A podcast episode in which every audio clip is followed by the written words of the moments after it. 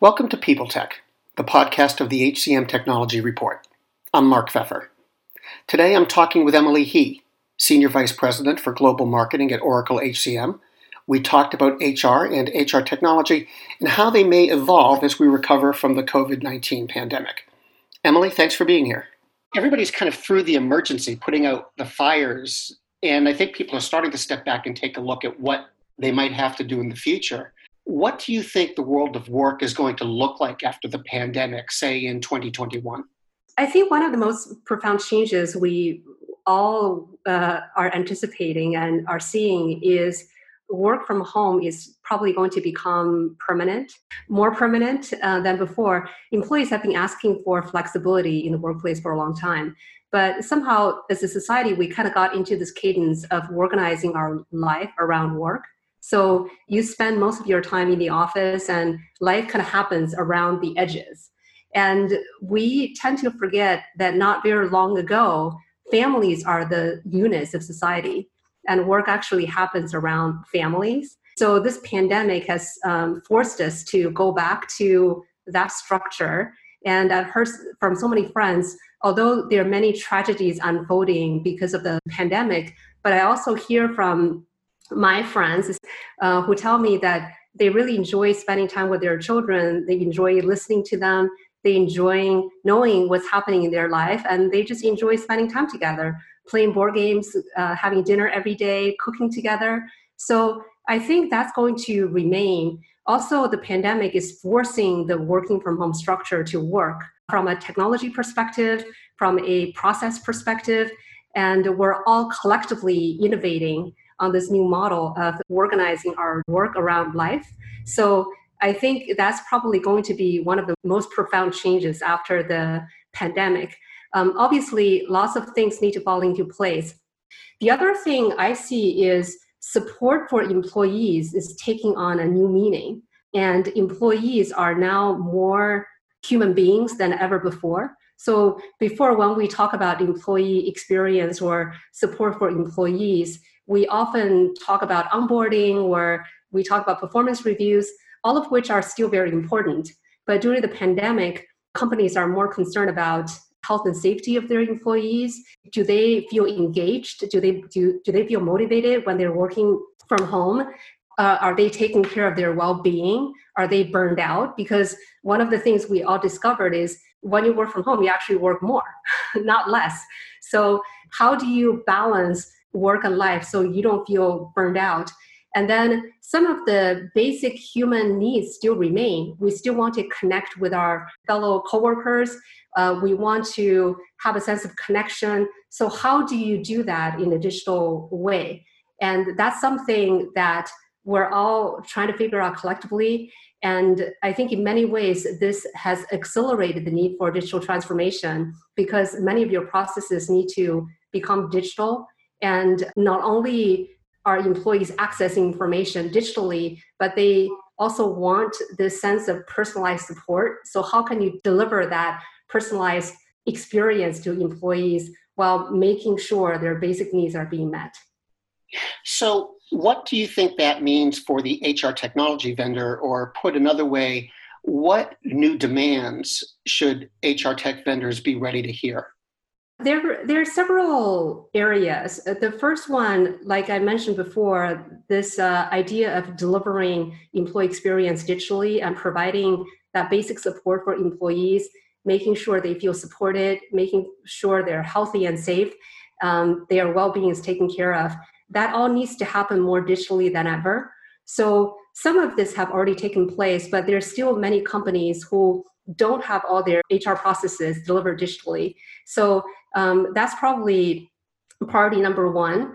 And we're all trying to figure out, for example, when employees are working from home and they need information about the latest regulation around uh, the pandemic. They need uh, information about if they were to return to the workplace, what are the safety measures they need to take into account. How do you deliver that information to employees quickly so they have what they need to perform their job. And then the other thing is, as I mentioned before, employees, even when they are working from home, they want to get to know other coworkers. In the past, this will happen around a water cooler or when they're having lunches together. If you take that away, then that means there needs to be a place where employees can go learn about other employees. So, this idea of having a rich profile of each employee with the ability to write on walls or having commentaries or documenting your hobbies or career aspirations so you can organically form communities around common interests or common career aspirations is incredibly important. Uh, so there's a whole technology set of technology related to delivering information digitally, supporting employees, making sure they feel connected, giving them the tool to help them grow. Another category of technology I see is around the ability to make changes quickly. I think this pandemic has reminded us all the importance of being resilient. We've seen industries having to completely switch their business model. And at Oracle, we have many customers who have gone through that experience with the help of our technology. But I think this is happened to happening to many companies, right? So how can you execute this type of change quickly how can you identify the talent you have um, in place and redeploy them to areas of critical needs? That's a really important piece of technology that needs to be in place as well. And the implication for that is we've heard from a lot of customers that more important than, than ever, that they want to have their business processes on the same platform. So um, when they make a business model change, that will trigger to the HR area and that will trigger to trigger down to the workforce changes they have to make to enable this new business model or another example is if they have to furlough employees like in some industries that needs to trickle down to payroll rather quickly so they can translate new regulation to hr policies to financial changes the third area from a technology perspective is there's going to be a huge rebalancing of skills and talent because some industries are just being impacted so dramatically. And I see this movement not only happening inside the company, but almost at the inter company level or inter industry level. So if I'm a retail shop, I need a lot of employees, but I can't hire them fast enough. In the meantime, I know a hotel down the street, they are furloughing their employees, and they're probably a lot of talent with very similar profiles. So, how can we trade talent between companies to make sure we both meet our needs, but more importantly, also take care of each other. Of all of these, what is the single biggest change that you think is going to come? Um, I personally think is all about the redefinition of work-life integration. Uh, this is something we have been talking about for a long time, but in the past we talk about it more in the context of how do we organize our life around work. But I think with the pandemic and people having the experience of spending more time with their families, we can push the work life integration to the new frontier and redefine what that really means. There have been a lot of tragedies around us as a result of the pandemic, but one of the silver lining is people are being forced to spend more time with their families and this families as the basic unit unit of society is sort of uh, seeing a resurgence and i'm hopeful that we can maintain that and still organize work around that basic unit of life. And not only can we be more productive in the workplace but we can also maybe go back to families as the basic structure of society. Emily thanks. I've been talking with Emily He, Senior Vice President for Global Marketing at Oracle HCM, and this has been People Tech from the HCM Technology Report. To keep up with HR technology, visit the HCM Technology Report every day. We're the most trusted source of news in the HR tech industry. Find us at www.hcmtechnologyreport.com. I'm Mark Feffer.